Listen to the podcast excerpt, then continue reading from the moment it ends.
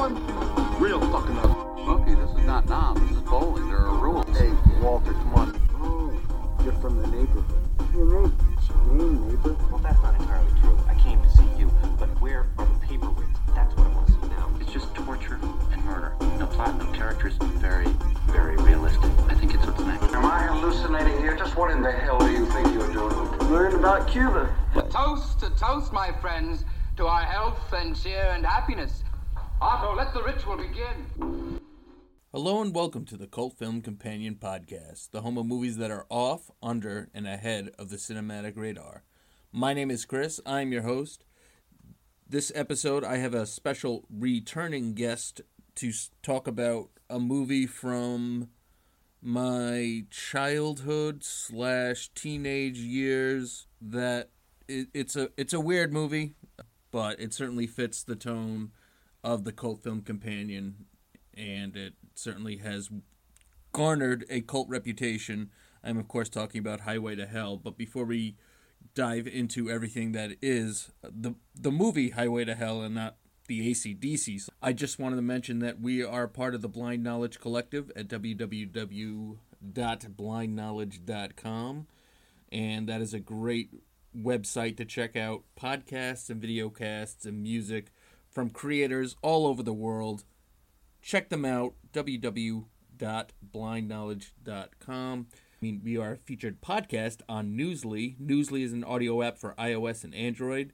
Newsly picks up web articles about the most trending topics on the web at any given moment and then reads them to you in a natural human voice. For the first time in the history of the internet the entire web becomes listenable. Browse from articles from topics that you choose and you could follow topics as specific as you would like, from sports to science to Bitcoin to the Kardashians, and will find the r- latest articles and then read them to you. Stop scrolling, start listening. And they have podcasts. Explore trending podcasts from over 50 different countries. Our podcast, The Cult Film Companion, is of course there as a featured podcast. Download and use Newsly for free now www.newsly.me or the link in the description. And please use the promo code CULTF1LM. That's Cult Film, drop the I, pop in a 1, get a month free premium subscription. So, joining me this week is a returning guest, and I would like to welcome back to the Pul- Cult Film Companion podcast my friend uh, via the internet, a fellow New Englander, and a great content creator, Melvin. Welcome back to the show. Thank you. Thank you so much for having me back over. Um, good afternoon, everyone. A rainy afternoon here in New England.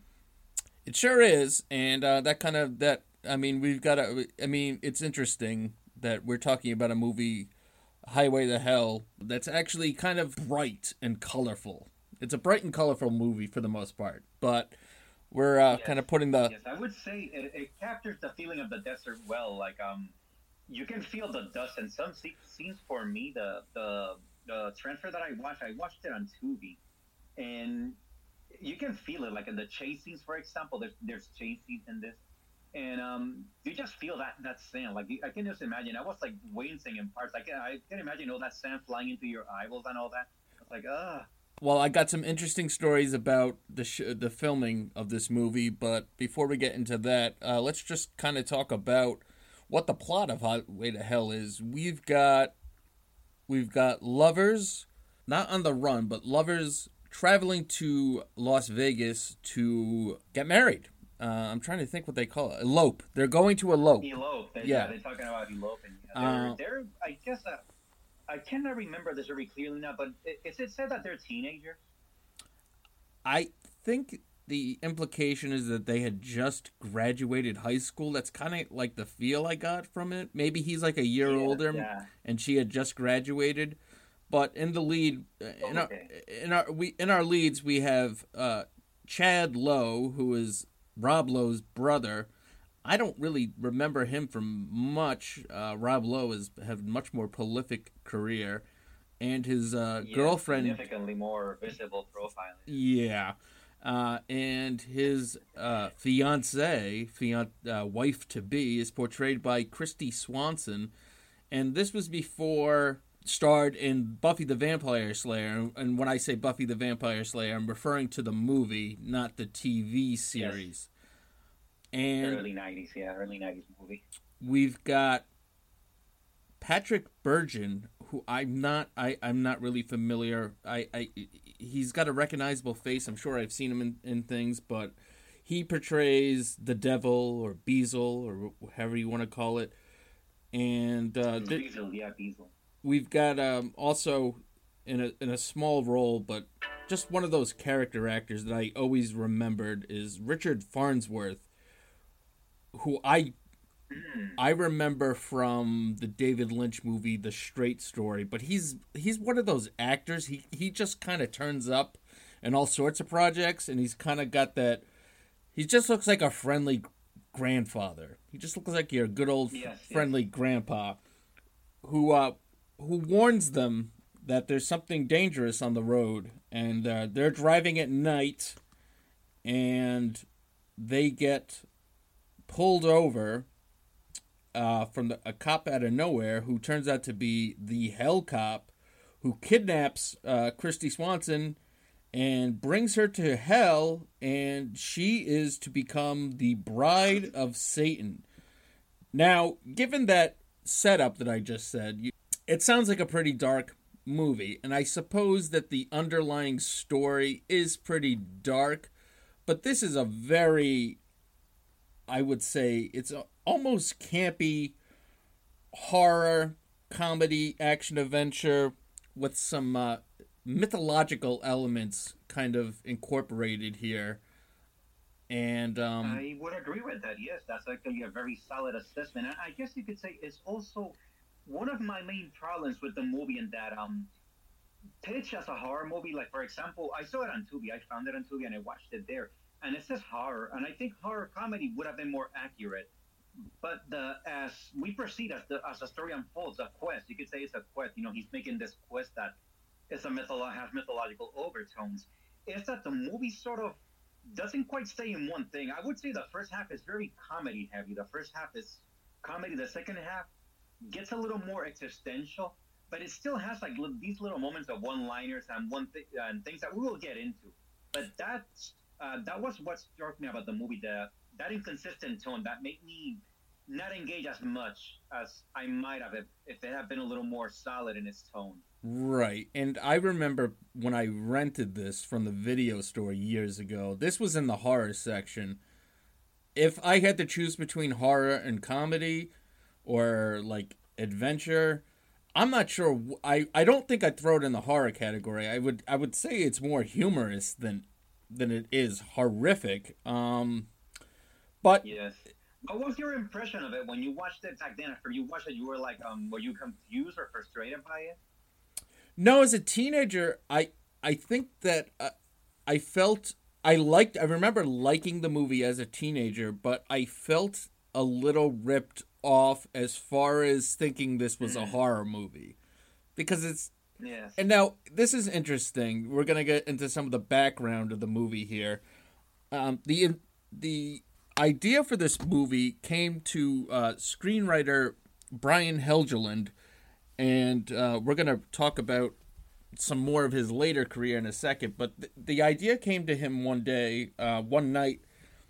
Him and his wife were driving, and they were pulled over by a cop, and the cop proceeded to kind of circle their car, fly, you know, sign, uh, flash that flashlight right in their eyes, and kind of look around the car, and he circled the car and he didn't do anything and then he just like left which is kind of a you know that's kind of just an odd experience to have with a police officer there was no, I would imagine, yeah. there's no talking there was no communication if i had to warn a guess i'm thinking that this cop was looking for a particular set of individuals in a particular car and maybe they kind of fit the description and then when he saw whatever he, he was looking for wasn't there he just let them go but to not say anything is kind of bizarre and it was either Yeah, it's terrifying. I would imagine. yeah, it was either Helgeland or his wife. One of them said, "Well, that's the cop from hell,"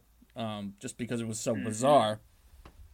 And so I think part of the reason that this got lumped into the horror category is that there is a lot of people with a background in horror involved in this movie. Brian Helgeland, who would later go on to win an Academy Award uh, for Best Screenwriting in 1998 or 99, I have it somewhere in my notes. 98, he won the Academy Award for Best Screenplay for LA Confidential. Had previously, his first produced script was for a low budget horror movie called 976 Evil, which only is really only kind of notable because it's it was the directorial debut of Robert Englund, and Robert Englund, of course, is Oh yes. is Freddy Krueger. So, uh, yeah, he wanted to try his hand at acting, and he produced, um, and he directed uh, Helgeland's script nine seven six Evil, which is a pretty. I mean, it's a, it's an okay kind of B horror movie if you're seeking that out. But then Helgeland um, on the on I'm guessing on the recommendation from Robert Englund, he wrote the fourth installment in the very popular horror franchise Nightmare on Elm Street. He wrote the screenplay for Nightmare on Elm Street for The Dream Master. Not one of my favorite entries, but also not my least favorite entry in that particular series.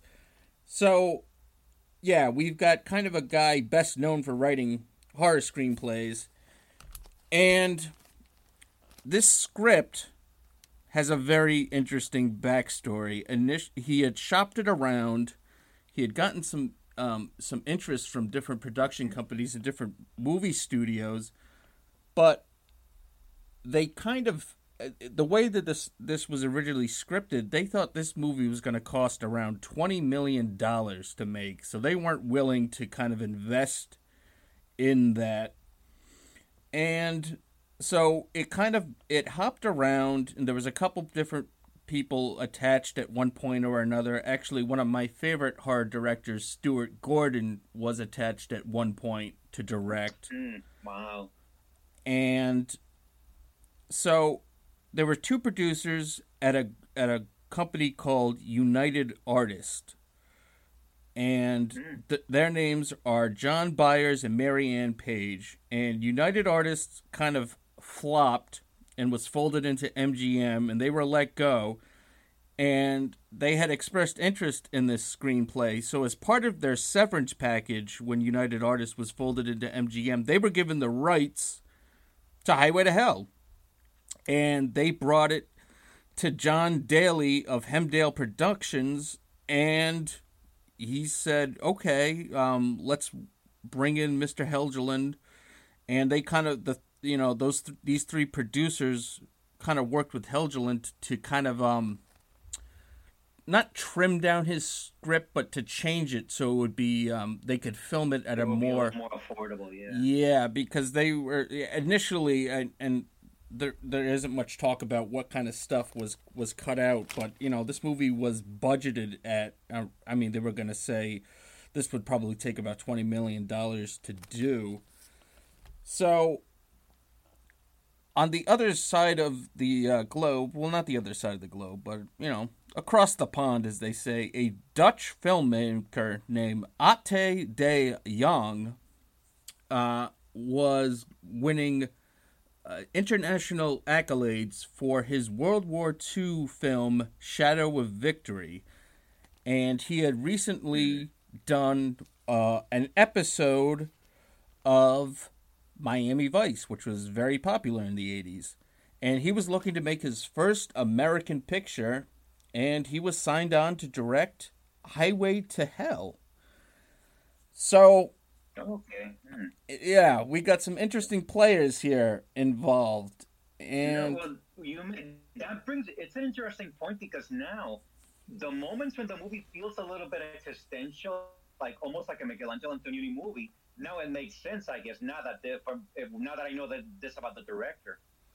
yeah, he um he certainly brings a very unique visual flavor to this movie. And there's some very interesting references scattered throughout this movie. um, to various different things, and some of them I, uh, a lot of them I didn't catch as a teenager, but you know, getting a little bit more familiarized with um, some myth, some myths, and uh, just having some general knowledge of like pop culture uh, kind of stuff. There's some very interesting little nods to to thing going on throughout this movie. But to your point about it being very very dusty and um, very it, feel, it feels almost it, it it's got the perfect setting for a western, but it's not a western. Uh, this movie was shot in Phoenix and Page, Arizona, and also in Glen Canyon, Utah, between October 25th, 1989, and then December 20th, 1989. And then Hemdale Productions went bankrupt, and this movie sat on the sh- this movie sat on the shelf for a couple years. And after this movie, um, Ate De Jong directed one of my favorite kind of weird, quirky, gross out comedies as a kid that I loved, a movie called Drop Dead Fred. Have you ever seen Drop Dead Fred?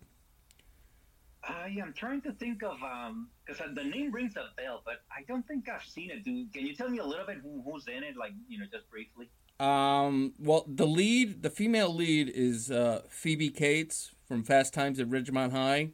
Oh, okay, yeah, no, I haven't seen it. No, okay, no. Yeah, you would. Rem- it. it's a. It's about how w- when she was growing up, she had a, an imaginary friend called Drop Dead Fred, and then you know, as you grow up, you no longer have your imaginary friends, and this guy, Drop Dead Fred, comes back when she's in her like twenties, and um, it's just a bizarre movie. It's very weird. It's got some really gross humor. It's got some clever humor, but I remember it was one of the movies that me and my brothers loved to watch. That my mother hated. She just not like this Oh, movie no kidding. because there's a, I mean there's a lot of like just kind of like it's some of the, the the humor is pretty crude but anyway so he that was released before highway to hell came out and oh wow. finally this movie limped and i mean limped onto theaters on march 13th 1992 for the us and guess how many theaters this was released into melvin just take a wild guess I'm I'm going to guess say a dozen theaters, maybe like a handful in LA and a, a, a few in New York and maybe Chicago. Twelve theaters, I'm gonna say. A dozen would have been nice this was released in about eight theaters Oh wow. oh man, they just wouldn't give another four more. And the only reason that it was actually theatrically released was that in order for it to come out onto video, it needed to be released theatrically. So they were just like, uh, okay. And um, they probably threw some darts at a dartboard and released it in eight random theaters. This movie finally, you know, once the the, the script was uh, was altered to be more um, budget friendly was the the budget was finally 7.5 million and it grossed about $20,000 at the box office. Damn. But consi- Wow. well, you know what? Considering $20,000 at 8 theaters, eh, you know, it's not terrible, but it's also not It's not terrible, yeah, because it was probably also like um like if you went to the theater, you probably wouldn't see it also because it would be in, in like that very last screening room, like the one where that part of the theater was always kept, the lights were always kept off. Like, you know, you just wouldn't know. Like, you wouldn't, you wouldn't have known because it probably had no marketing behind it. It sounds like it was a contractual obligation, and they did just the minimum required. They found like eight theaters where I don't know, like where in, in like maybe dead regions, not not the capital cities, and just just to fulfill the contractual obligation, and then they package it and send it out to video. Right. You know, that's. I think you pretty much hit the nail on the head there. I, I, I wouldn't be surprised. I'm sure it was some sort of contractual thing. I mean, um, so yeah, Hemdale Productions. I, I don't think they're around anymore, but they produced a lot of movies, and they were actually responsible for giving us the original Terminator movie, and Yes. also Oliver Stone's Vietnam movie Platoon. But Um, yeah, Hemdale. You think of Hemdale, you think of some awesome movies of the '80s, and not so much in the '90s. I, I feel their their heyday might have been the '80s, and the '90s they kind of started to decline. Maybe they started losing money and such. And but yeah, like you said, like when you think of awesome movies growing up, like usually Hemdale might have had a hand in them. Yeah, and um, one of the producers, this guy um,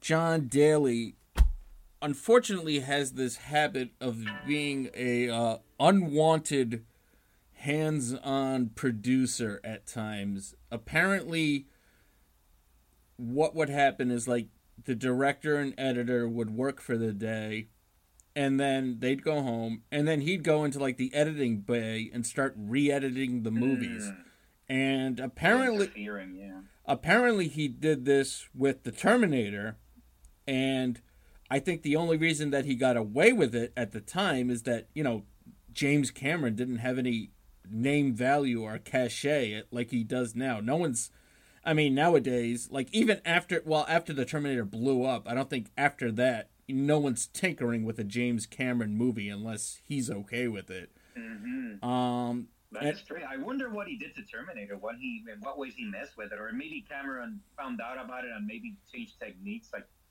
he would take the footage home, or he would only shoot one take, so he had no opportunity to do anything. That kind of thing.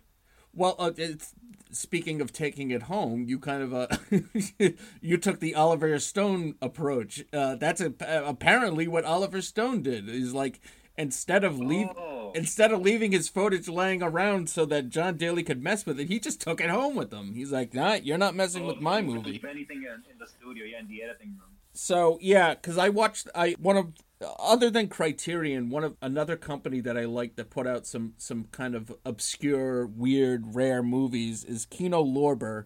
I picked up Yes.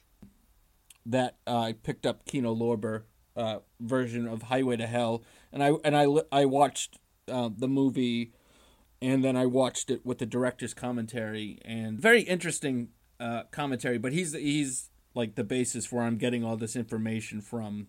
And he mentioned some scenes, and I mean, it's it's tough for me to, to kind of voice my opinion on it because I don't know what the original scenes looked like. But he just kind of mentioned he would say offhandedly that this was a this was a shot that John Daly. I think that um, I apparently John Daly likes uh, kind of rapid edits, like one of those rapid fire, like there's got to be a cut every two seconds kind of thing. Oh, okay, yeah, yeah. And uh, Ate De Jong was saying that he kind of likes to let the um, the scenes breathe, and that he has a very meticulous way of of filming and shooting. But I've rambled enough. I'm I'm interested to hear what um, because this was a first time watch for you, correct? It was a first time watch. Yeah, it's interesting. Just maybe a month ago, um, there's a YouTube channel that I watch where um, they do movies like that, and he they he, they kind of cover movies like this, and he happens to cover this one.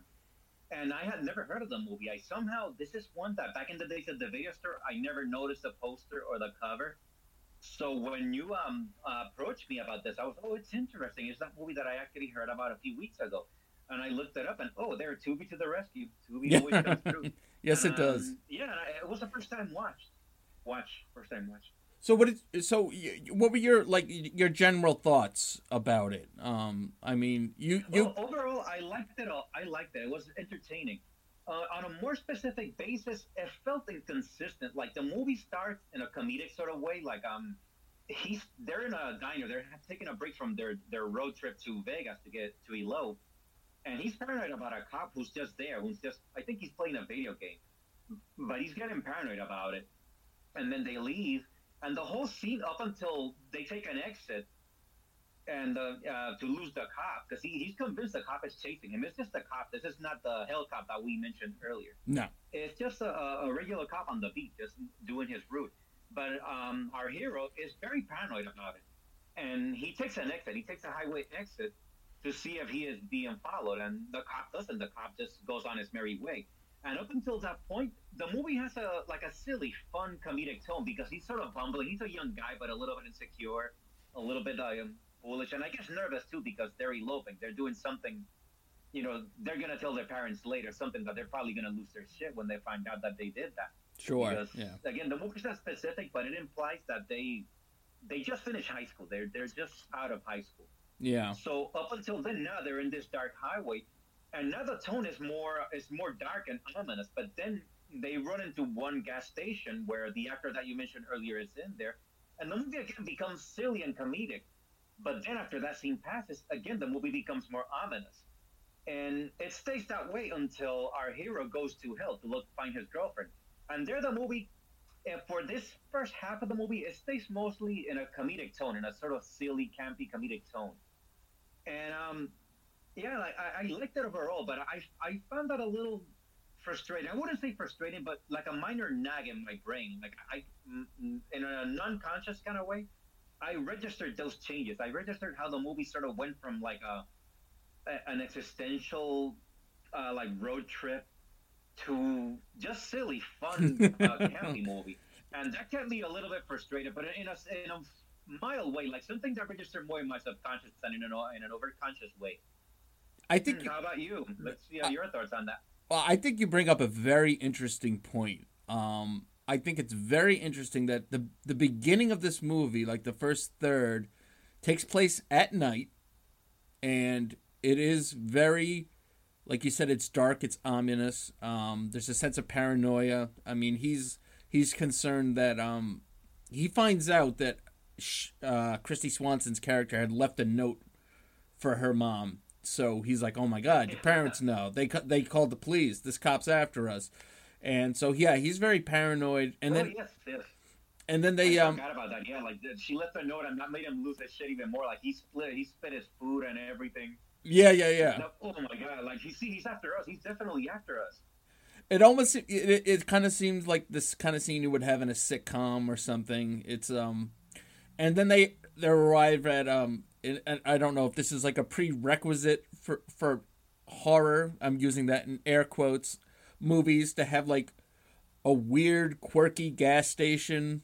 I mean, like there's like Roman pillars in this gas station holding up the lights, Exactly. Yeah. and the And the guys. station when he first pumps the gas, um, I guess he hasn't. There's not much business because of the highway. You know, like these little side stations don't have much business.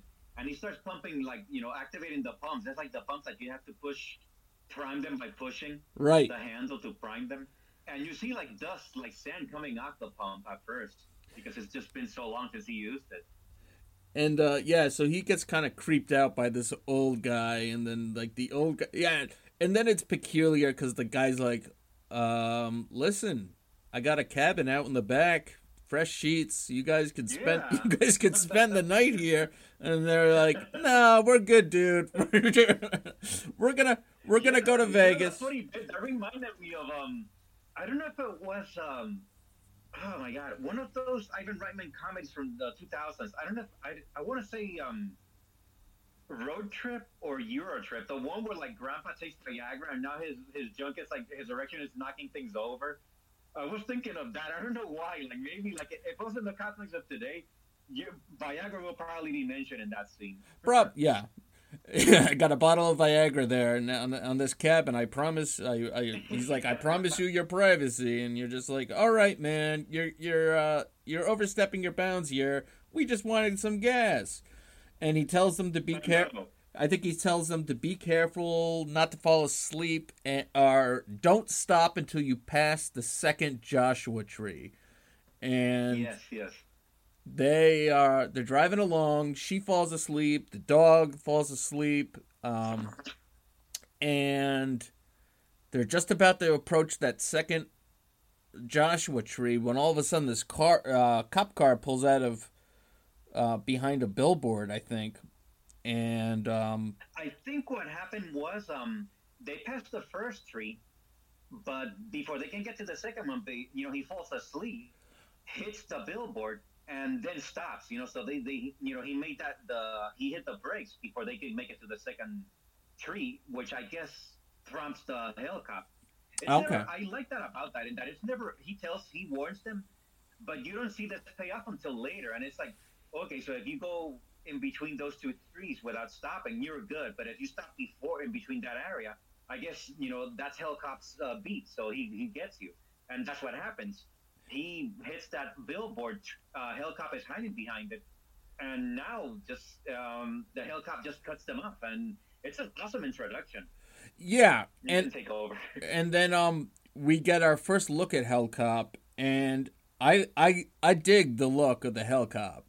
Um, Yes, yes. In a, in a different context, he would be a terrifying character. But uh, uh, again, because of the, the tone of this movie, he kind of uh, he's sort of a little bit of a, a joke. Even though he is terrifying and physically pres has an imposing presence, he never quite we never quite cross over into that into that into that situation where he would be like a a foe. He would be like a Jason or a Freddy Krueger. We right. never quite get there, but he is an imposing presence and So we see first he has this uh, car that sounds like there's a uh, the engine is like a, a, a an an engine. Um, the engine is a what, what, am I trying to say? Uh, Kinda sounds like a beast. Yeah, it, it doesn't make the noise of a car. It whines, and when he steps out.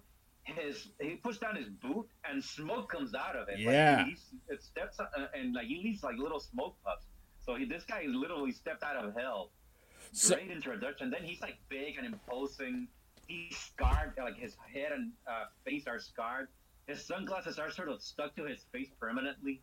Amazing, just a really cool creature design. So, um, uh, I'm going to talk a little bit about the actor and a little bit about the makeup. So, the actor is C.J. Graham, who I knew nothing about, but he played.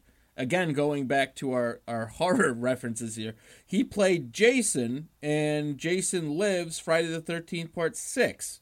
So, Oh, okay, okay, yeah. and originally, I guess as scripted, the hell cop was supposed to be half man, half lizard, and um, they their makeup guy, uh, Steve Johnson, was like, "No, you don't want you don't want to go with that. That's like one of the most uh, no half half lizard, half zombie."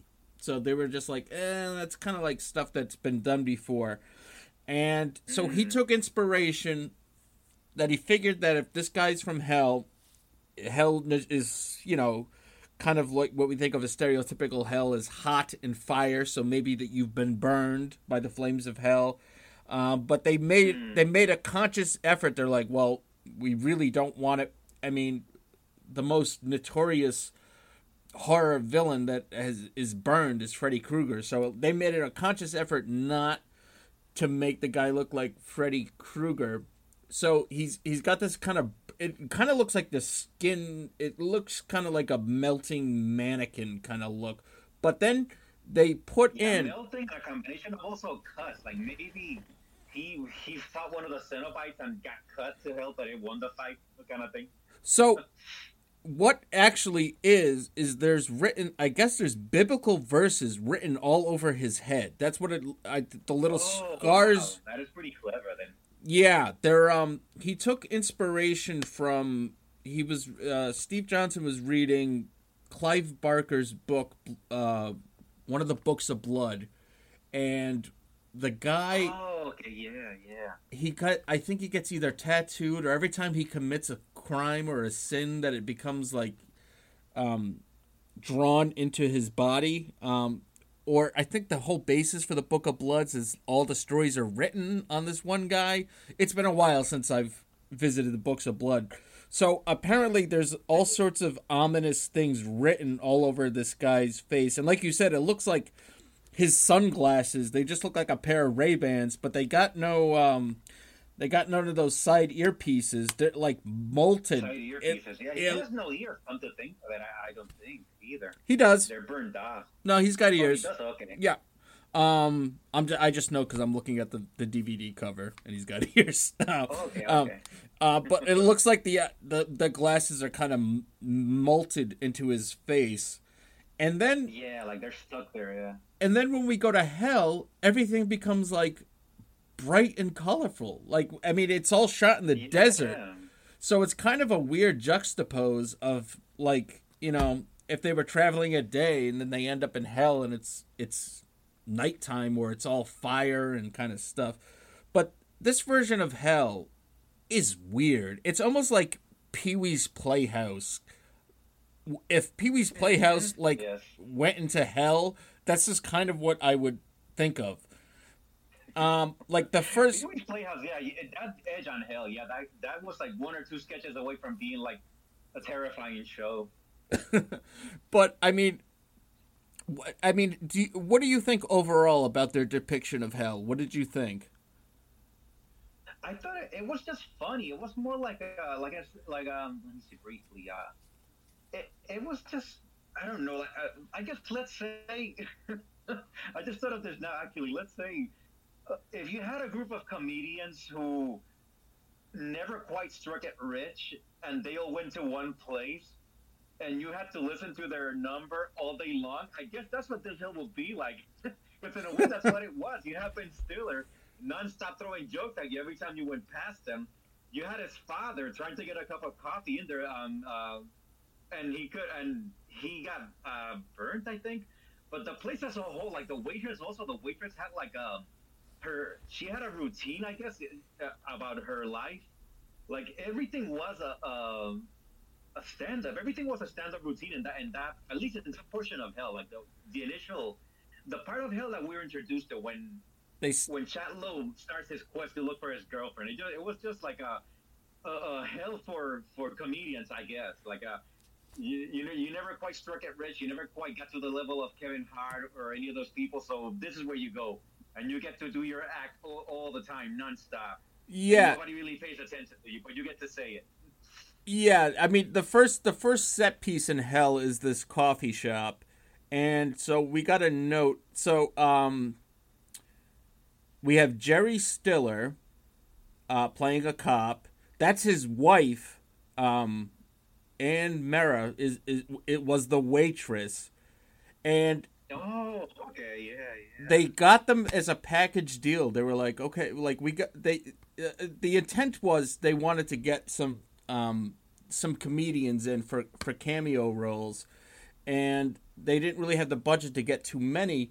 But they got Jerry Stiller and his wife um, Anne Meara, who agreed to do it, but they needed to include their children in it. So we have, I think this is Ben Stiller's first film role, and then Amy Stiller. Is, yeah. Amy Stiller shows up later in the movie um, as Cleopatra, and we'll get to that scene later. But I wanted to talk. A, Oh, okay, okay. Now I remember. I was a little confused by that by Cleopatra, but okay, now you cleared that up for me. Okay. yeah, there's a there's um there's this scene. Well, well let's talk about the coffee shop first, because this is like this is like um I kind of see it as this coffee shop is where all the bad cops go, and if you look, they're all waiting for cups of coffee that never get filled, and the Yes. the thing of donuts on the counter is all locked up. So I guess the implication is if you're a bad cop and you go to hell, that you can never have your coffee and donuts. So I guess that's the joke. Uh, Um, and then yeah, you, I like the fact also that their uniforms are dusty, so they've been waiting a long time. Like that little detail too. They've Oh. been waiting so long, like dust is settling on them. They're like becoming like stone almost. right, exactly, and and it's kind of like yeah, it's kind of like the implication of like you were saying about the stand-up comic that never makes it, that they're just kind of stuck in this loop. These cops are all stuck in a donut shop where they can never have donuts and coffee. And then you have Ben Stiller as the short order cook out on the sidewalk, and he's cooking everything on the sidewalk because it's hot as hell. I have to say, hot, yeah. I'm going to ask for your opinion in a second. I like Ben Stiller. I think he's very, very funny. I did not think he is funny at all in this role. I did not find him funny, and he improvised all of his lines. I didn't think he was funny. What did you think? I I thought he was okay. Like um, I think it, he was start, starting up, and it shows. Like his material was that. His material was probably stuff he did for his father when he was a teenager, and like I, like you said, to give his son a break. Like um, they they put him in the movie, and it's funny because the the video that I watched, they said the same thing. They said the, the people, the producers, they said like this guy, yeah, he's never gonna amount to anything. Like this guy sucks. He's not funny at all. And I think they wanted to even get rid of him or find some way to edit him out of the movie.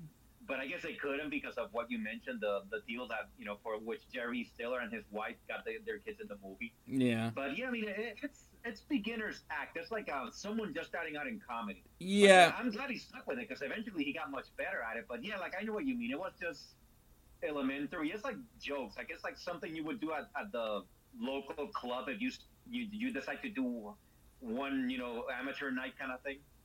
Yeah, or like you said, you know, I got you got to cut the guy some slack. I mean, like I said, I I, I happen to think that most of his funny movies, excuse me, are quite funny. Uh, I think he's very talented. Yes, I agree. I just think that this. I mean, if I was going to show someone a a, a clip of Ben Stiller being funny, it's not going to be this. No, I no, mean, don't show him that. No, definitely that will work against him. But it's cool to see he's moving on. That he actually got much much better, and in fact, um, all around like on a tour because you know eventually he started writing and directing as well right. as starring in, in movies. So very good, good for him. That you know out of a very humble beginning that had no promise, he he's become very uh, much very good a comedian and filmmaker. and then we've got um uh, I mean, this movie kind of i i after they go to hell, it's kind of just like a series of set pieces almost. Uh, we've got the coffee Yes, shop. yes, definitely. Then we get um, Chad Lowe gets into hell, and the first person he comes across is.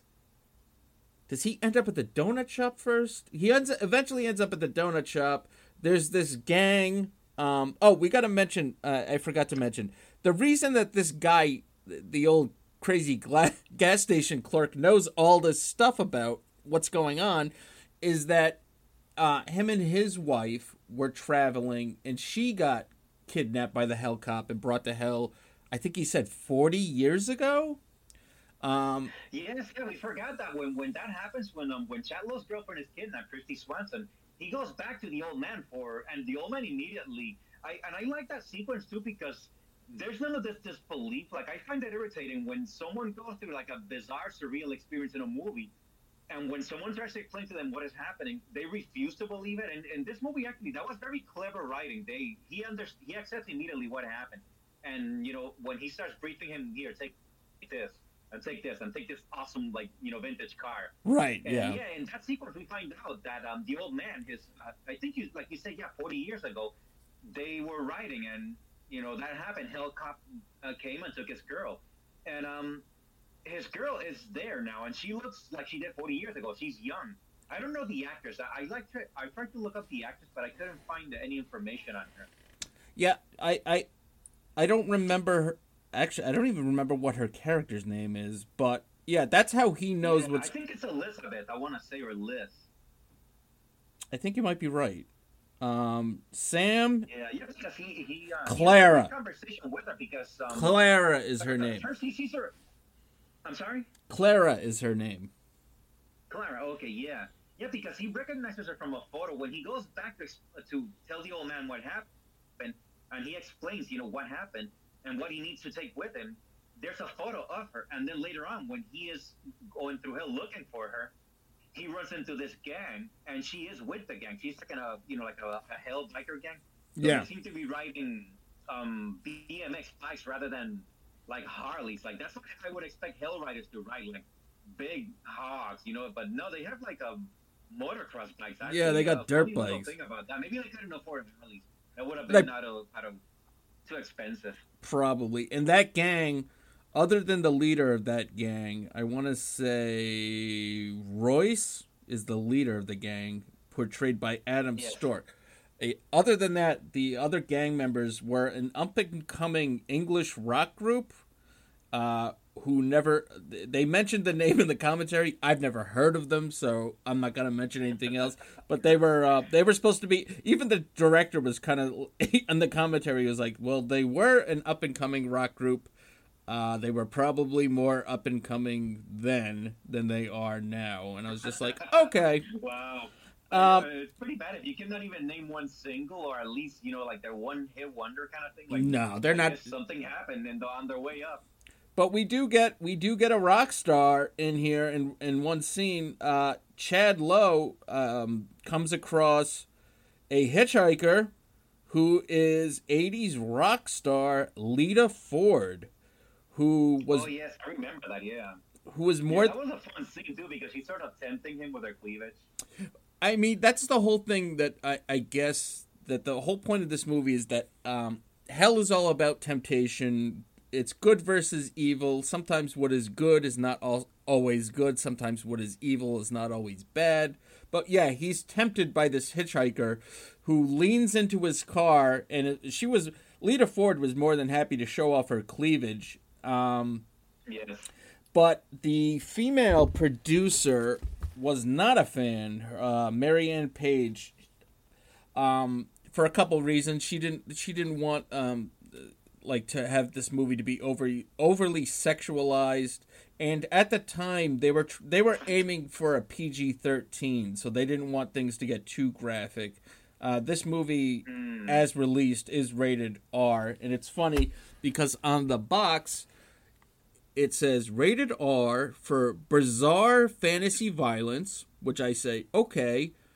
And then for nudity. And I was like, nudity? I don't remember any nudity. There is nudity in this Yeah, movie. I don't remember any at all. Well- to think back. I wanted the movie in my mind and like. No, you really, probably. No, I don't think we get anything like that. No, we do. We get gross female naked demon nudity when Oh, okay, yeah, yeah. This I- is bizarre because it's like, wait, maybe you, you need to get more specific and say bizarre. well, say human nudity or otherworldly nudity. I was gonna say, yeah, But it's not human nudity. The, the bizarre violence is such a vague reason to give the movie an R. It's so unspecific. Yeah, I mean, I I would think with a couple trims here and there, um, this could easily be a PG thirteen. But regardless, but there is nudity. Like you said, I love it. It should definitely be for otherworldly nudity, because there is a scene where uh, Chad Lowe is being tempted by Kristy Swanson, but then. A la that scene in The Shining, he looks into the mirror and uh, the girl he is with is actually a repulsive demon.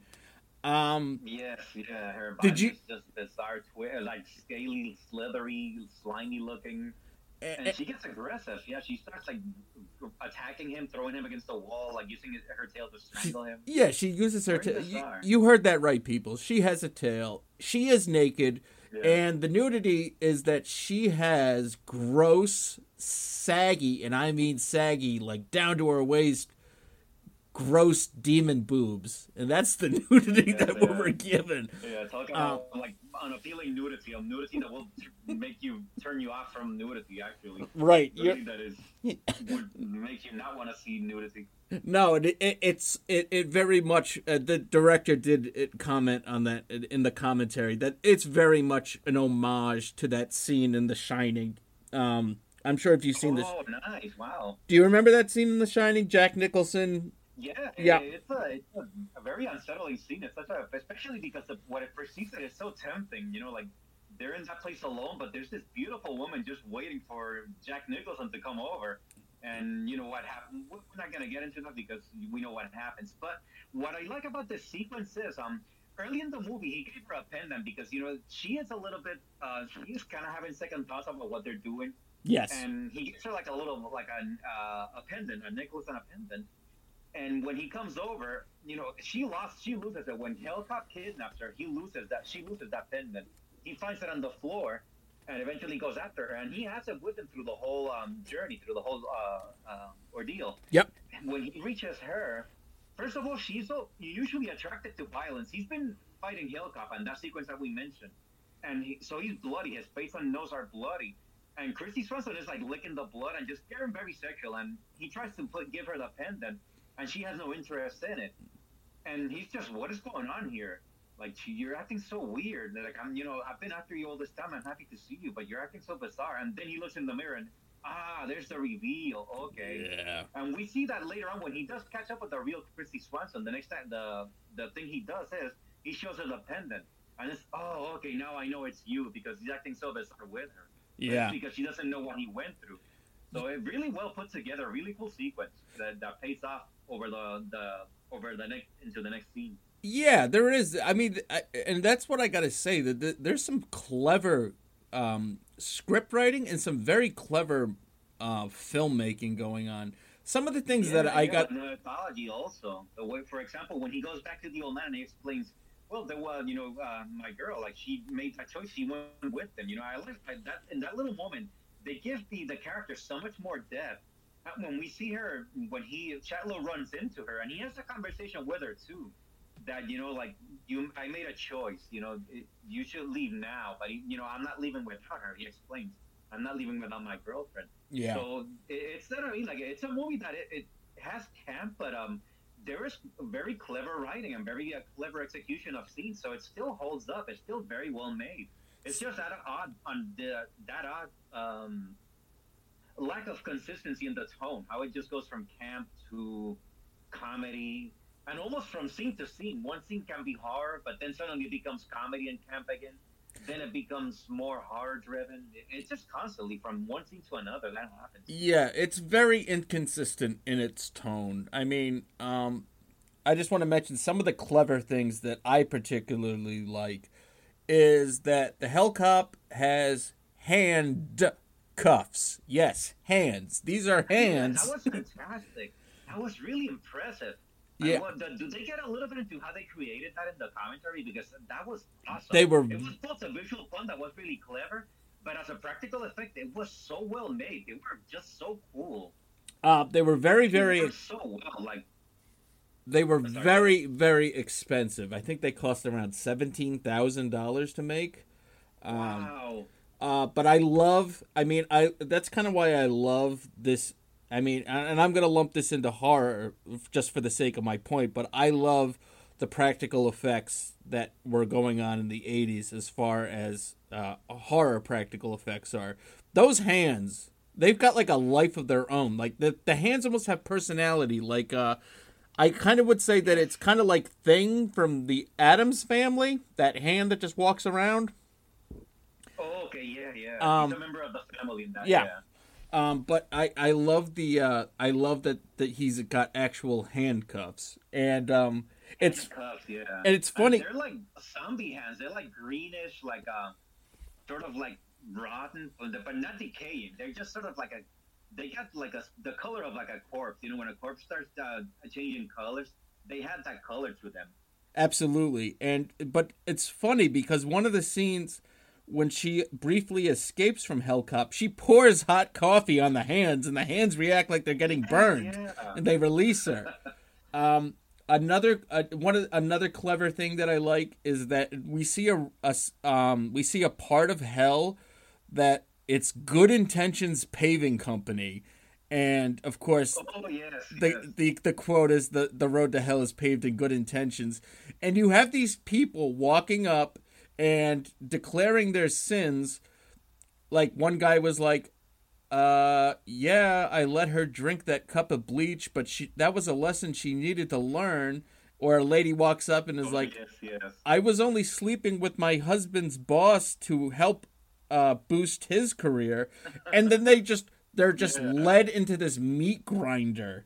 Um, yeah, that we get. Oh, wow, yeah. But another one of the one of the things that I definitely didn't pick up on as a teenager that I just picked up on this rewatch, and I think this is genius. It's probably my favorite little part of the movie that has absolutely nothing to do with the plot or anything.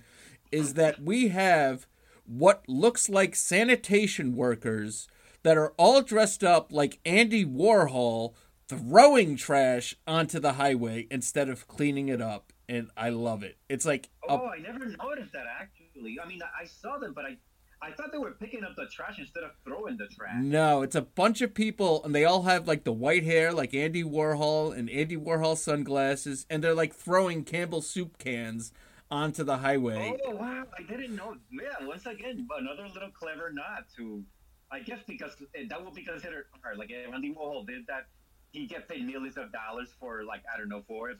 Here is just, I don't know. I guess the, the director say what he thinks about Andy Warhol. No, he said he he liked was dead at this point, so I wonder what his thoughts were on Andy Warhol if I included that. Well, what he said is just like I mean, he did the ex- what would he said Andy Warhol spent his life creating art to make the world a more beautiful and interesting place. What would Andy Warhol be like in hell? He would be throwing trash onto the highway. And that's pretty much that kind of sums it up. So I Oh, thought okay, that was pretty clever. And then we have a, our next set piece takes place at Hoffa's. So apparently this is where what happened to Jimmy Hoffa. Uh, he now he hell, I guess. he runs a club in hell now apparently. Uh, but like you said, that that's yeah, that was pretty funny. Yeah. That's oh, yeah, and I guess we do get nudity there, right? Don't we have like a brief? oh um, yeah, you're right. There is there's a there's a cage Yeah, dancer guess, that's we did, yeah we, did we do get something. yeah, but we don't get nearly we we get a, a couple shots here and there. We get full on like yeah demon uh, nudity later. But this is yeah, this is kind of where like the tone kind of goes all over the place because he shows up to to to rescue uh, Kristy Swanson, and then he gets shot like full on shot right in the chest like and that's a, it's a pretty gory shot. Like you said like it's kind of lighthearted and funny and goofy. We're at a place called Hoffa's and I mean it's all and then we get it, it, it, it- so then we go from like a weird abstract kind of looking kind of place to a guy getting shot in the chest and then we get him recovering from his gunshot wound Beezle comes to help save him and then we get a scene where Attila the Hun, Cleopatra and Hitler are all sitting around a table talking. It's bizarre. Um It's sorry, yeah, because like I guess that was Amy Stiller. Like uh, what you mentioned earlier made Yes. sense to me now about why they were spending so much time on these people, and I can understand in the case of Hitler because that was actually Hitler was Gilbert Gottfried. He was playing Hitler. and Gilbert Gottfried and is, the whole thing that is happening too. Like a servant is like paging Idi Amin. It's something that I, I get now, but if I'd seen this back then, I would have no idea who he was talking about at the moment. Right. I immediately knew I was like, okay, that's Gilbert Gottfried, who is famously Jewish, playing Hitler, which is just ex- Hitler, yeah. is something that Gilbert Gottfried would do. And then you got Ben Stiller as I had to look it up. I thought it was Genghis Khan, but apparently it's Attila the Hun. And then Attila Cleopatra. Hun. Okay, yeah, him again. Yeah, it's funny. And then, but then we get Gilbert Gottfried, who's just improvising, and he has got some of the best lines here. He's like, "Once I meet the devil, he's gonna say, "You're not Hitler, you're Bob." He's gonna say, "Bob, you're in the wrong place." It's so bizarre, and then it cuts over to this Exactly, yeah. it cuts over to a scene, and I guess the joke was so Attila the Hun, Cleopatra, and Hitler were all dictators. So then the next table over is reserved for future dictators that were going to die. Uh, two of which I didn't recognize. Muammar Gaddafi, I remember from the news. And then there's a seat reserved for Jerry Lewis. Did you see that? I don't remember Jerry Lewis, but I do remember Muammar Gaddafi, and I think the other person who had a seat reserved there was Imelda Marcos, actually. Okay. But yeah, th- there's a seat Yeah, reserved for. I didn't notice Jerry Lee. Yeah, I think that might have been a, a little not comedians kind of like roasting Jerry Lee, I, Jerry Lee Lewis. I mean, no, Jerry Lee actually. Yeah, Jerry Jerry Lewis. Jerry Lewis. Yeah. Um, there's a big difference between Jerry Lee Lewis and Jerry Lewis. Um, you know, it was actually for a moment I kind of got them mixed up. Yeah, but I think maybe it was like a little roast too because um. Jerry Lewis was like a, I guess, let's say a wholesome comedian. We could call him that. He was more about body language and I guess he comes from a different era. So his comedy was more wholesome. And I guess maybe that's part of the reason why he was so, he had a fairly broad success. So. and these comedians were more, you know, they built a new wave, I guess. They were more uh, aggressive. Their comedy was more uh, savage. It kind of dealt with social issues in a more aggressive and a more direct confrontational way. So So maybe that's what it was. It was just maybe among comedians, he was not seen as a real comedian. So it was like a private dig at someone that maybe in the comedic uh, comedian community he's not respected. well, it was actually let's say. It actually the idea to have Jerry Lewis's name there was Ben Stiller's idea, and I guess the Oh, okay. the the joke was that um, Jerry Lewis used to be. I mean, you, you say wholesome. His comedy was straight up goofy at times, like the Nutty Professor. He was a, lo- Yes. a very over the top, silly voices. But then he started to get like super serious, like in the '80s, and for some reason, the French people seemed to love Jerry Lewis. So um, the reserved card is written in French. It says like "Pour the reserve for Jerry Lewis." So it was all I. That was probably the funniest Okay. contribution of that Ben Stiller brought to the movie. Was like, okay, uh, we're gonna see Jerry Lewis in hell, but Yeah, very sophisticated joke. Yeah, very sophisticated on the part of a uh, uh, Ben Stiller. Yeah. Yeah, I think that, and and and uh, I think it's funnier than any of the improv that he does earlier in the movie. It should be noted that one of the more, I think that I found disturbing, and also that Andrew, my co-host, found particularly disturbing. The reason he didn't want to talk about this movie, um, and it didn't bother me as a teenager, but it bothered me a lot as an adult, is that Beezle, who it turns out to be the devil, uh, shows up as an auto mechanic, but then also shows up to um, to save Chad Lowe after he gets shot. He's got a little boy companion, and like the thought that this little kid, who's still alive technically, is in hell is pretty disturbing. It's and like I said, it didn't really bother me as a teenager. I was probably like, "Oh my god, the little kid's in hell." And the, but now, like as an adult, looking back, I'm like, "Uh, uh, why is this little kid in hell? Please, somebody get him out of hell. Like this is bad." Yes. Yeah.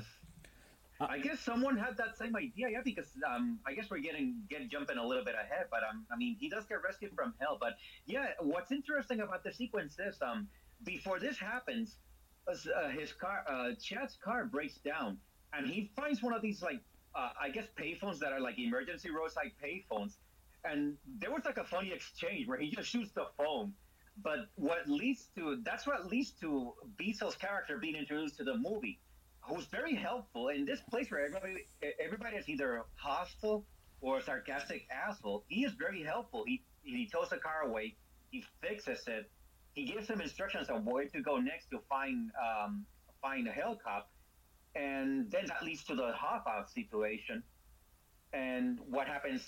What you mentioned when he gets shot, and it turns out he's alive again. He lives because I guess his soul is, is kind. There's so much kindness in him that um, Hellcop can't quite kill him. But it's interesting, yeah, and that Beezle, very helpful. He's like the one person who's very helpful and very um kind to be kind kind to him. So that is interesting, and I guess I should have been a tip off to us that way. Why is this guy being so kind in this place where everybody is just a dick to you? At, at, at best, they're a dick. At worst, they want to kill you. Or they want Right. to take something from you. And but it, and it turns out at the end we find out that Beezle is Beelzebub, the, devil, the entire time. Um, Yeah, so Hellcop is serving him, and he, I guess he asked them to bring Kristy Swanson to him. right, because she's supposed to be the But I bride. guess he's bored also, so he kind of set up a situation where Chad Lowe went to find her. You know, went through all these different levels of hell. I almost want to wonder now. Now I'm trying to think back. How many places did Chad Lowe go look for her? I, I wonder if it's seven. You know, like is this uh, the seven circles of hell now?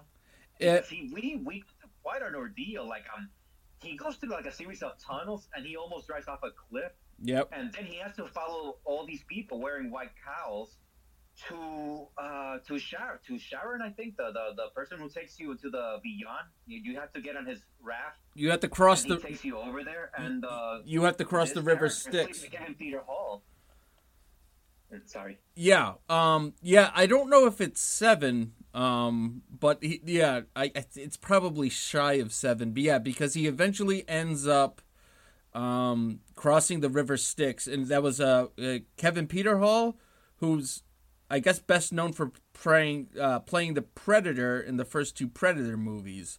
Very very tall individual um, who's got some great um, makeup going on. His eyes are sewn shut. Um, it's so yeah that was ugh, that looks so nasty yeah and then we got a three-headed devil dog, and then um, yeah, he's got to cross the river Styx to finally get to um, I forget what they call it, Hell City, Hell Tower. Um, but um I I think it was that yeah and, I can't remember, but yeah, I guess it's almost like a video game. Like the you're reaching, you're not next to the final level. You're you're almost at the the underboss at the underboss level. Right.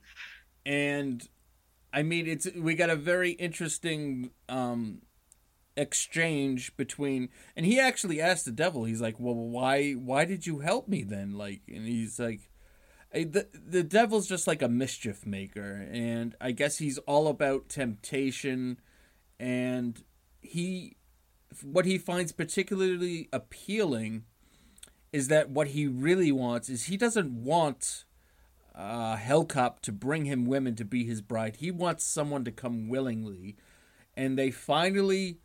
Uh, I mean, Chad Lowe offers. He goes, "Well, well, let her go, but you can keep me." And he goes, nah, I have no interest in you." But they finally, they finally get their way out of hell by saying, "Okay, we're gonna, we're, we're leaving, and we're taking Adam." Um, Adam was the young boy they were talking about. That was, um, I mean, the implications was, is that Beezle was grooming him to be the next devil because he was saying that Beezle was show like Beezle. He said he was talking to uh, Chad Lowe's character, and he said Beezle can fix fix anything, and he's t- teaching me how to fix stuff. So I guess the implication is that. uh, Oh yeah. so like yeah, there's true. it's a it's a very I mean and then but like we get this very it's a very like the devil is pretty campy looking like he's he's got like these green contact lenses and he's got horns and kind of stuff but I mean the implications that he's kidnapped this young boy to become the next Satan that's a that's a pretty Yes. that's a pretty heavy thing to to lay out there um You know, it's funny. Also, now that you mentioned that, the other character, um, I forgot what did you call him? The one who wasn't the the, the leader of the motorcycle gang. Royce Royce Royce, yeah. Royce kind of has an issue with Beezle. And I almost wonder if maybe Royce was supposed to be the next one, but for whatever reason, they haven't, you know, he keeps talking about, I want to leave, like it's my turn. Like he keeps sort of arguing with Beezle. And I almost wonder maybe at some point he was supposed to be the successor, but maybe it didn't work out. I- so he kidnapped this little boy, and that's part of the issue why of uh, Royce is so upset. It's mad, and I guess that's why he took um Liz as a partner. I think I think know, it leads to that situation where he tries to make a run out of the place, and it doesn't quite work out for him, for him and her. Yeah, it's never explicitly explained, but there are hints in conversation between him and uh, Beezle. I think Beezle says something about being disappointed in him, and um, Yeah, that's what I was thinking. Yeah, when I heard that, and then you said that about how the boy might be the groom, I'm like, okay, so maybe maybe that's what it is. At some point, Royce was supposed to do that, but Royce didn't work out. You know, like Royce grew up, and I don't know, he's a drifter. He likes to ride bikes. He's not taking the interest that the boy is taking in what Beezle does. So maybe something like that. yeah, Again, it's yeah, like I said, not very clear, but it's an interesting little wrinkle that you added to the narrative. Another layer of depth to this movie that actually I'm appreciating more as we talk about it. Interesting. yeah. Like I said, I think um, I, I wouldn't recommend rewatching it right away, but I would recommend you know in a couple of years rewatch this movie and you because for me um, the first time I saw it I didn't get uh, all that much out of it, but once I see and I got I got to give that credit to um, the screenplay is just it's and and I could see why this guy has gone on to to to write some incredible movies and he he he won the Academy Award for L.A. Confidential. He's got some serious chops here as a writer, and I think he was Yes, really he, he does have an impressive like- uh, pedigree, and he shows that here. He uh, and who knows again? Who knows what the original draft was like before they, you know, all these producers stepped in and they brought in their comedian friends to to to participate in the movie. So I, I, I don't know, but I do know that um, Helgeland has commented that um, when he was told when he was told that I mean the movie that he had written would be too expensive to make, he said that it made him more creative as a as a writer to to um, to kind of fleshing out um, more of the characters and less focus on the set pieces. So I think that we get some interesting character development here. I think that is actually deeper than you would actually kind of think you would get in a movie like this. Um, I think so, yeah, yeah. Because who knows? Had this, I think that this actually would have done well in movie theaters had it gotten the support it needed. Like even maybe not, you know, hundred million great, but for a movie that let's say, let's say they did spend the twenty million, it probably could have doubled that profit with a little bit of press, a little bit of support, and maybe a somewhat wider release. But it's just like I said, like we were discussing earlier, it looks like they just did the minimum required to fulfill a contractual obligation, and then they just went to video. So who knows? You know, unfortunate, but that's cool. Uh, uh, that that didn't stop Brian Helgeland from just you know keep going, keep writing, keep writing, and before that decade is over, he he wins an Oscar and and one of the most memorable movies of that decade, crime movies of that decade. Right, exactly. Um, and yeah, so there's a lot more going on in this movie than I initially get kind of gave it credit for, but I think sometimes um, I've come across on this sh- uh, I've I've found on this show that a lot of times that when these restraints are put on creative individuals that the uh, results are usually pretty outstanding. Uh, I mean, a, a lot of the filmmakers that I cover here on the show, you know, they fa- they face these kind of restraints, and for one reason or another, it kind of it makes them have to flex that creative muscle a little bit in a, in a different way and exercise it in a different way to kind of get across the goal of what they set out to accomplish. So, you know, Helgeland has uh, spoken highly about, um, you know, the movie, and you know he he is happy with it. Um, uh, Ate De Jong has said that you know he disagreed a lot with some of the editing that got messed around with, but you know, you know, he's kind of come to terms with it. Um, but yet, for uh, I guess for a long time, this was a very very hard movie to find. I think after the that initial run, um, so what happened with um, with the um, the home video release was that they had so little faith in this movie that when it was released to home video, it was like a package deal with the original Terminator. So this movie did very, very, Oh. it did very, very well initially on home video because of that. I mean, people, people would buy it and at stores or you know, rental, you know, mom and pop shops or Blockbuster would be ordering, you know, multiple copies because you would get a copy of the Terminator too. So, uh, oh, I get it. Yeah. but yeah. then, like, then all these weird things happened with who owns the rights because Hemdale went out of uh, is out is is no longer in um is no longer a thing. I guess pretty much they they went out of business. They went bankrupt. So Hemdale was no longer a thing. Uh, and then the rights ended up back at MGM where this kind of started. Uh, it was you know MGM had the rights uh, before it was ever produced. But then, like I mentioned, they were given to the producers as part of a severance package. And then the rights have ended up back at MGM, and then MGM will license um, movies like this to something like Kino Lorber, who will put together a nice little uh, package. I would say it's just a, it's like a step down from the Criterion kind of um, treatment that gets done. Um, but yeah, Kino. Lo- Yeah, yeah, that's a good analogy. Yes. yeah, Kino Lorber, they, they, they find some really um, uh, some weird, obscure, old school movies, and they kind of give them a new life. Um, because I, I this the the this movie came about a lot because I think a lot of people started to recognize just like how weird this movie was and i think that a lot of people that initially were turned off because it was a horror movie were like oh but you're telling me it's not a horror movie it's actually more of a comedy oh okay then i'll give it a shot and hmm. but you were saying that this movie probably would have done. I mean, we'll never know how this would have done theatrically.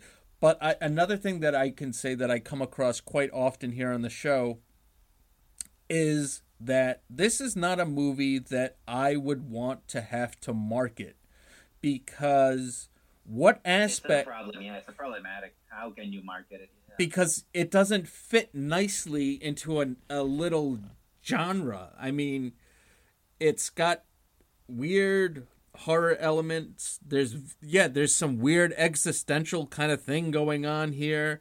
Um, there's some comedy. It's a it's a road movie. It's an action adventure. So I mean, I, I'm glad I didn't have to market it. So that's all I had to say. But like, it, Yes, yeah, it's I would definitely see that as a challenge. Yeah. So I appreciate that, and I guess this is one characteristic of cult movies. They really don't fit into any neat category. You cannot quite say it's this or that. They seem to sort of go back and forth all over the place. And Right. while that makes him usually interesting to watch, as you point out, yeah, it makes him hell to market then. Yeah, and then and then they kind of get forgotten until somebody starts like an and they'll a company like Kino Lorber. I mean, I could I would imagine that MGM at this point were just like whatever amount of money you want to give us for the rights, we'll take it. Like we don't really care. You know, they got they got more Yeah. money than God. They don't, why would they care? But then it kind of so it gets Yeah. And then you get people um, kind of rediscovering the movie and uh, it starts showing up on cult film lists and people start talking about it again and i, I think I'm pa- curious now that we're talking about that. one. you think they turn up on lists, how did you find out about this movie?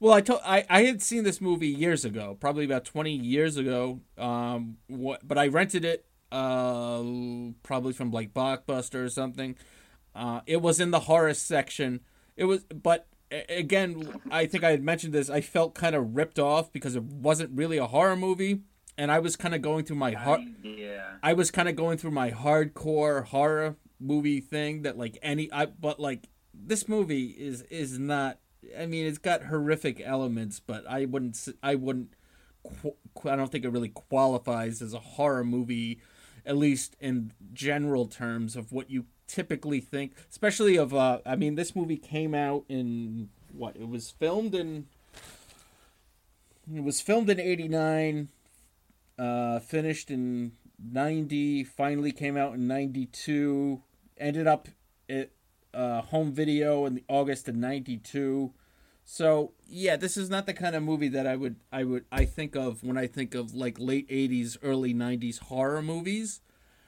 um yes. But i also think that I, If I'd seen this uh, around the same age, I probably would have been the same. I would have been disappointed. Like I expected horror. Like I haven't, you know, like we're more sophisticated. We're more sophisticated, people now, so we appreciate that nuance. But as a kid, you know, like I, I, I had a more hardline approach to movies. If it's says horror, I expect horror, and so I probably would have been disappointed too. yeah But the thing is, though, after you watched that as a teenager, do you remember it at all in the years, you know, since when you move on to do other things? Did you did you remember it at all, or did it come into your mind recently, or did someone bring it bring your attention to it? so I think two things happened that this ended up on my my list here to cover on the show was um I think one of the movies that I wanted to cover, I might still cover it, was Drop Dead Fred because I loved that Oh, movie as a kid. So I was thinking, and then I was looking, I was like, does well, Drop Dead Fred, it- yeah, it does kind of have a cult reputation. But then I was like, well, I kind of like, I just kind of like the weird quirkiness of it. I was like, well, what else did this director do? And then I was like, Highway to Hell. It's like, oh my god, I it, it all kind of came flooding back to me. Um, and then upon re, then I like watched the trailer on YouTube, and I was like, oh, I remember Highway to Hell, and so I got, uh, yeah, I ordered the DVD, and I was watching it. I'm like, yeah, th- this I totally see why this has a cult following. I didn't get, I didn't get it, but again, I think that I I had gone in on the mindset, like you said, like when we're at a certain age. When I rented this, I rented this from the horror section. I expected a horror movie. Highway, and this was not delivering what I expected. Now, as like you said, when we grow up and we mature and we kind of open ourselves up, I mean, I it's quite possible that if I had rented this from the comedy section, uh, I might have thought differently about it upon first viewing. But you know, it, we got to play the the cards that were dealt, and yeah, so it's just like a series of weird kind of uh, steps that I was like, oh, so it's it's out. It's got a cult following. I do remember seeing this in the video store. Uh, let me check it out again, and uh, I, I like it. I like it because it's um, it's so different. It's so. I mean, there is there is if you really want to get deep with this movie you can actually get pretty deep in this movie. Um, we talk about temptation. We talk about um, what are we doing with our lives?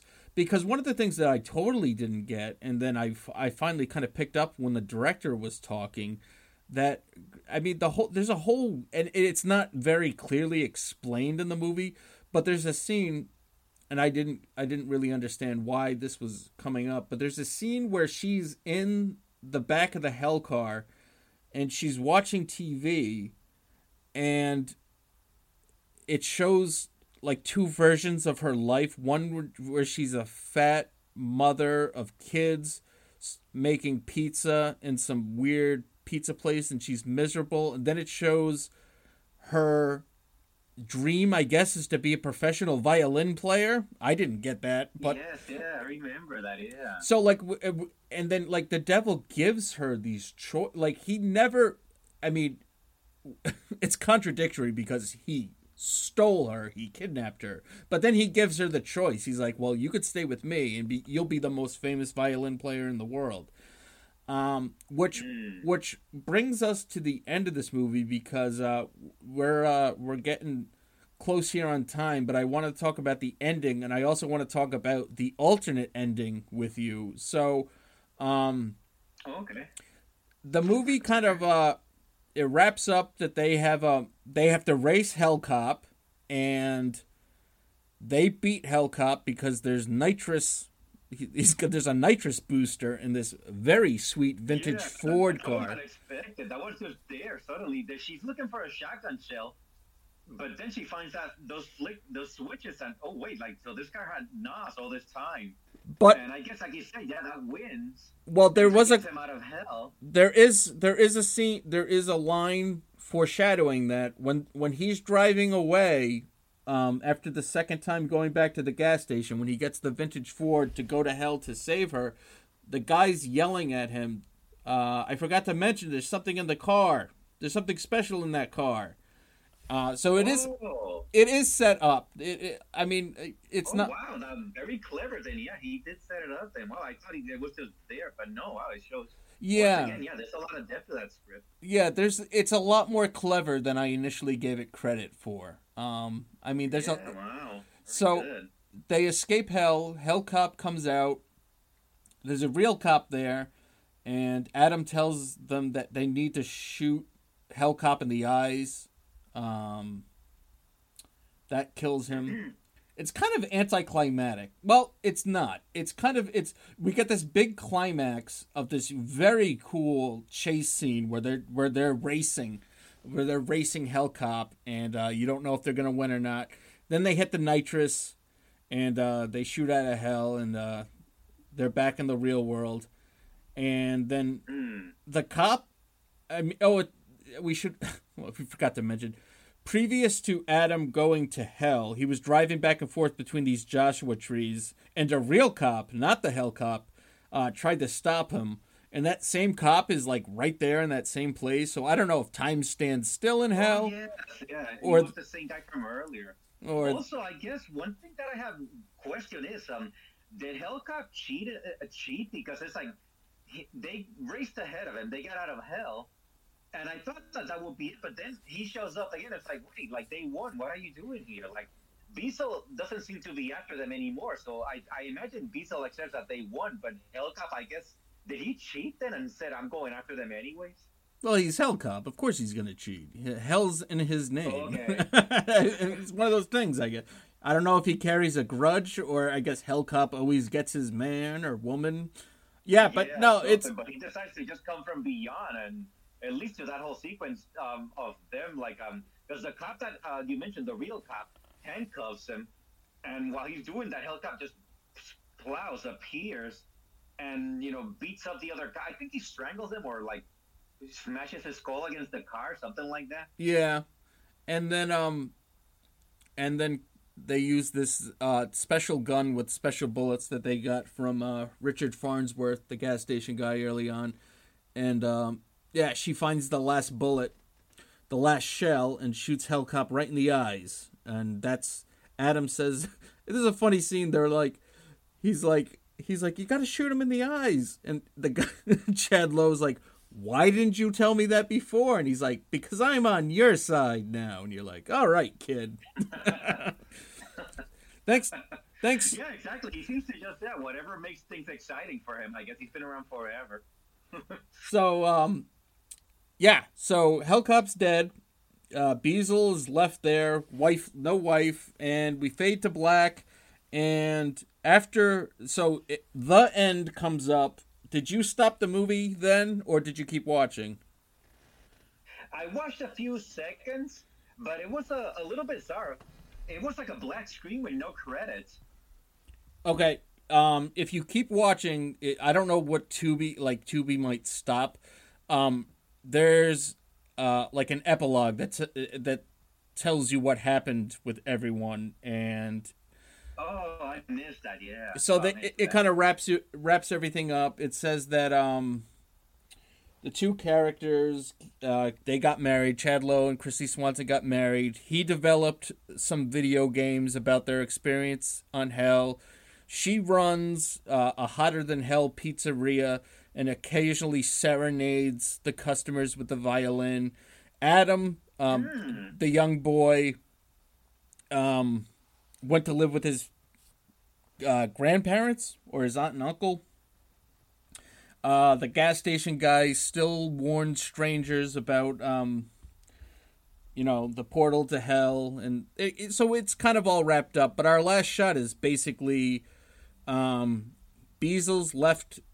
Uh, he was watching the race on um on this like sand hill, and um, Yeah, and the mountain. And then so the Hellcop's dead. Now, originally scripted, the ending was supposed to be that the two characters were going to the to the airport and they were going to separate. They weren't going to get married. Now, the implication the implication was that they both kind of had to find themselves. She was going to go study violin at a music conservatory. He was going to go someplace else.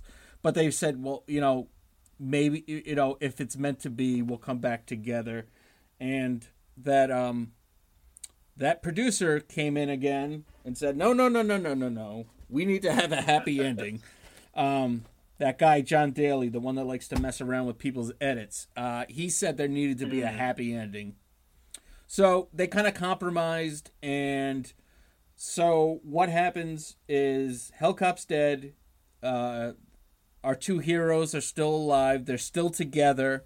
Um, and to compromise, John Daly's like, well, okay, but you can write this little epilogue thing. So, uh, Aunt, Aunt DeJong uh, wrote this whole thing about what happened to the characters.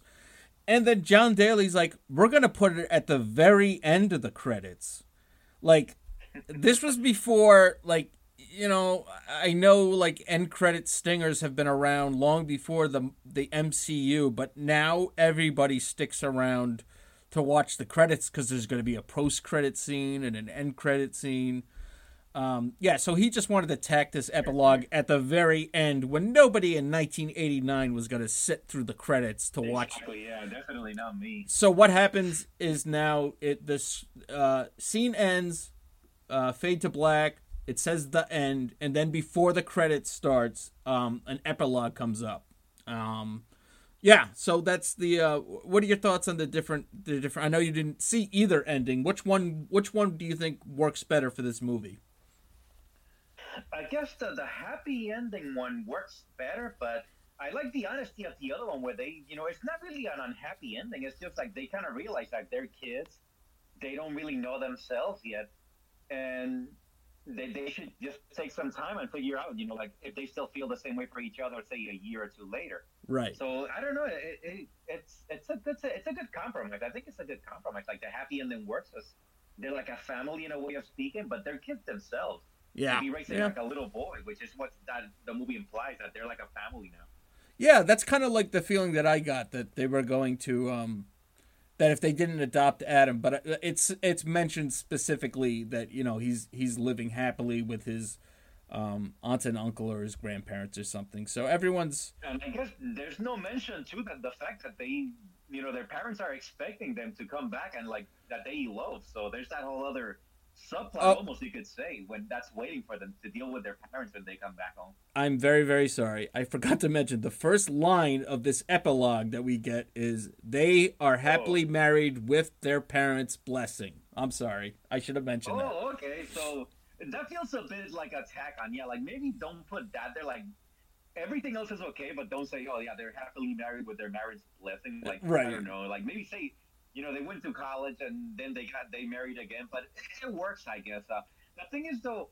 I guess it's better if you had not put anything really like that ending as a face to black. That works. Right. Like, they beat the devil. Like, why are you thinking so far ahead? They've been through an incredible journey that no one, very few people experience. You know, like exper- an ex- a journey like the one they went through. Like, and they just got through it. So just let them, you know, end, end it on that note, and end it, leave it on that note. Yeah. So I mean, the fact that you put a, a a prologue and you put it so far in the credits where nobody is gonna see it. Like, very few people would stick around that far in the credits. well, no, no, no, no, Like a, almost like a fuck you to the to the director. no, no, no, no, no, no. It comes before the credits start. You get this epilogue. Oh, okay, okay. I got The origin Then it feels like originally no. Yeah, no, we get it's weird that we fade to black and it says the end. If we fade it to black and then the epilogue started, like it's it's like scrolling text comes up on the screen kind of like, you know, like Yeah. Star Wars with the scrolling text. Um but yeah, no, the producer tried to tack this on at the very very end of the credits. Um, but no, this this is before the credits start. But again, with Tubi, sometimes it's weird the way that they like once it says the end, sometimes they kind of want to automatically shift you to another movie. It's like, well, you finished watching Highway to Yeah, Hell. A You bunch sh- of options come up below, so it doesn't really give you time to just do that. yeah, So, and that's why I stopped it before it, it started the movie. I was like, okay, I, I'm not watching anything else tonight, so I just didn't stick around for that. That is probably the one drawback of Tubi. Like, it just immediately, hey, you can watch this stuff. Like, let me finish watching what I'm watching now. yeah. You get that with all the streaming services. They're they're eager just to keep you hooked and watching something else. To keep you there, yeah. So um, a bit. some uh, quick uh, trivia here before we start wrapping up. Uh, there is a nod to the Rocky Horror Picture Show in that Beezle's truck says Satanic Mechanic. Uh, I thank you, Andrew, my co-host, for noticing that. I didn't pick up on that. Oh, wow. Um, Yeah, what neither else? did I. it took two and a half hours for the Hellcop makeup to be applied, and Damn. uh, it got to the point where that actor could only be in the makeup for a couple hours at a time because he started to get extremely claustrophobic um, to the to like to the point where he couldn't like function like he couldn't act he couldn't function like he was so claustrophobic I would imagine too. Plus the heat also of the desert, and you're under all that latex and stuff, and that thick uniform, and yeah, I would imagine. Yeah, so it works. I guess even though he's not in the movie a lot, when he does show up, he's very memorable. That he never talks. He, he just moves and just knocks people over, takes things. He is a very impulsive presence, so he really didn't need that. Like everything he communicated through body language. Yeah, yeah, he's got no lines. It's all body language acting, and he was actually originally in the movie less, but peop, um, they kind of discovered early on when they were going through the dailies that they they were onto something with this character, so they started putting um, him in more scenes than he was uh, originally scripted. Um, for instance, that there's a fight between him and Chad Lowe's character. Um, right before or right after that whole demon temptation thing happened. There's like a fight where um, between the two of them in this weird room. Uh, that was kind of just added just to have more of the hell cop. They they liked that they they, Yeah. they thought they were onto something with the hell cop, so they they put him in uh, more than um, than he was originally scripted. They had two versions of the the vintage Ford that is driven in the movie, and two versions of the Hellcop car. Uh, one was for driving, one was for stunts.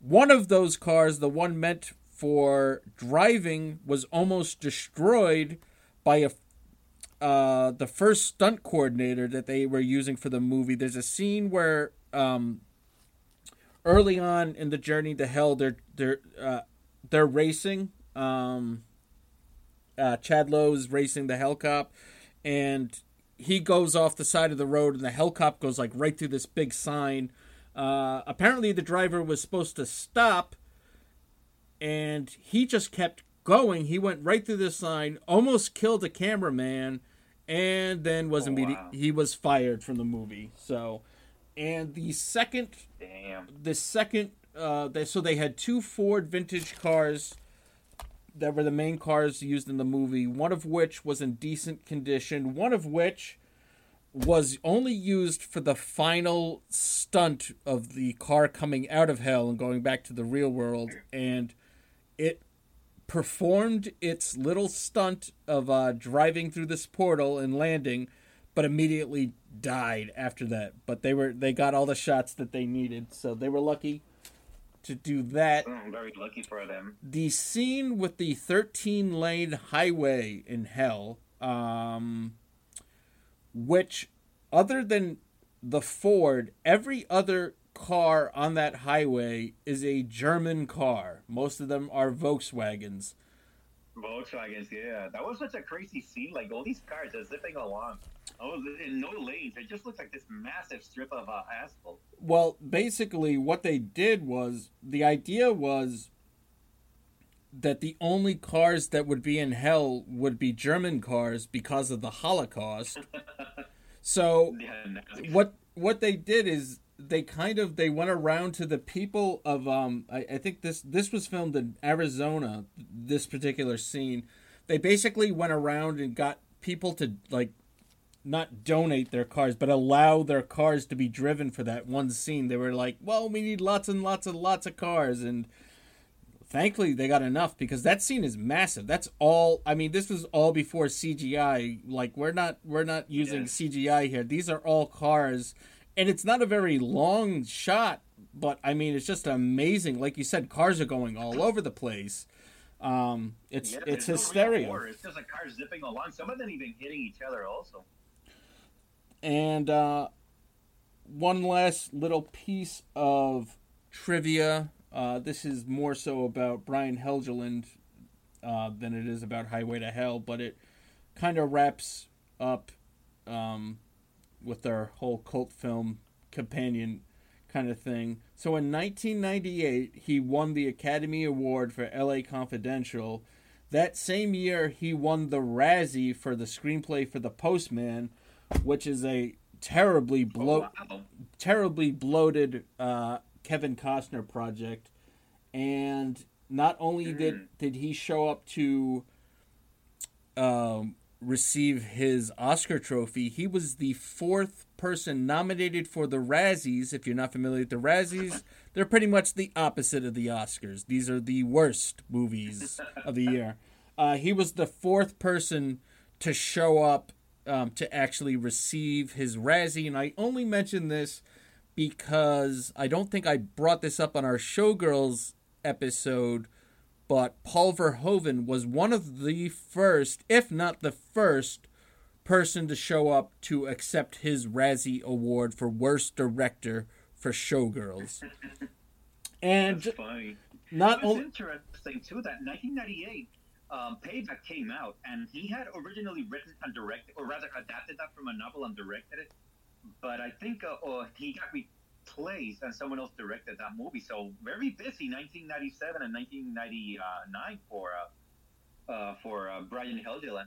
Well, you you, you kind of uh, you beat me to the punch. I was gonna say random movie Oh, recommendation. talk about that then. I recommend Payback. It was actually Payback came out in '99, not in '98. Oh, Um, okay, okay, okay. But speaking Oh, of, very busy time in the late 90s for Brian. Yeah. oh yeah, no, and he's still he's still cranking out scripts. But I Yeah, will say uh, that I recommend Payback, but get the Payback director's cut because there was a lot of studio meddling going on with Payback, and Helgeland's vision was greatly, greatly changed.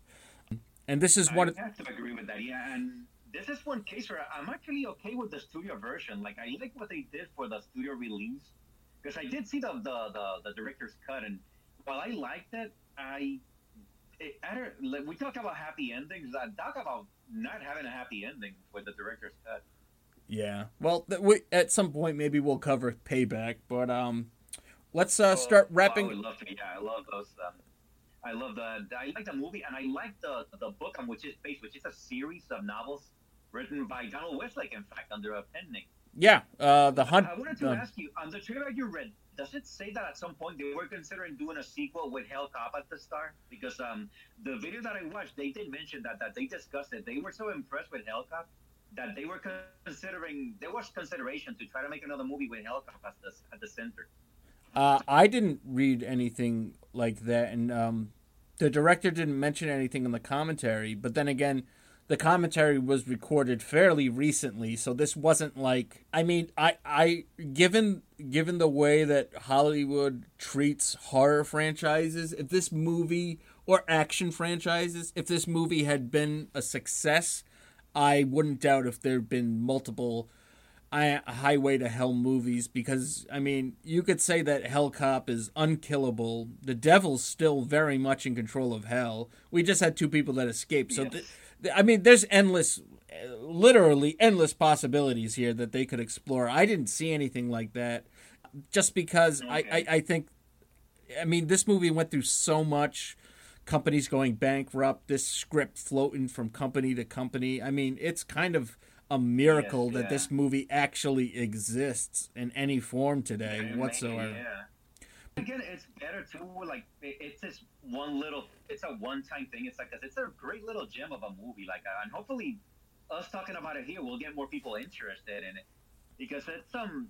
One thing that happens to movies with the years with sequels is like we saw what happened to the Hellraiser movies over the years. They became a joke, and same with the Howling. You know, when you consider the first Howling movie to what the the sequels became, it, it's probably better that this just stayed as it is. It's just this one one time, one one shot only. and like you said, um, it, it doesn't get diluted with sequels. And like you said, this is a little like hidden, hidden gem of a movie. This is definitely something to check out if you like absurdist humor and uh, you like uh, something that's a little, a little smarter than you th- actually think it is. Uh, there's, there's, there's, a, there's some. yes, yeah, going on. smart. Yeah, because given that campy tone the first half, it's uh, uh, unexpectedly smart, and it's a little inconsistent in tone, but it, it's uh, entertaining. Yeah, no, this is you're definitely for 93 minutes or so, like you'll be entertained. This is a lot of fun to watch and very entertaining.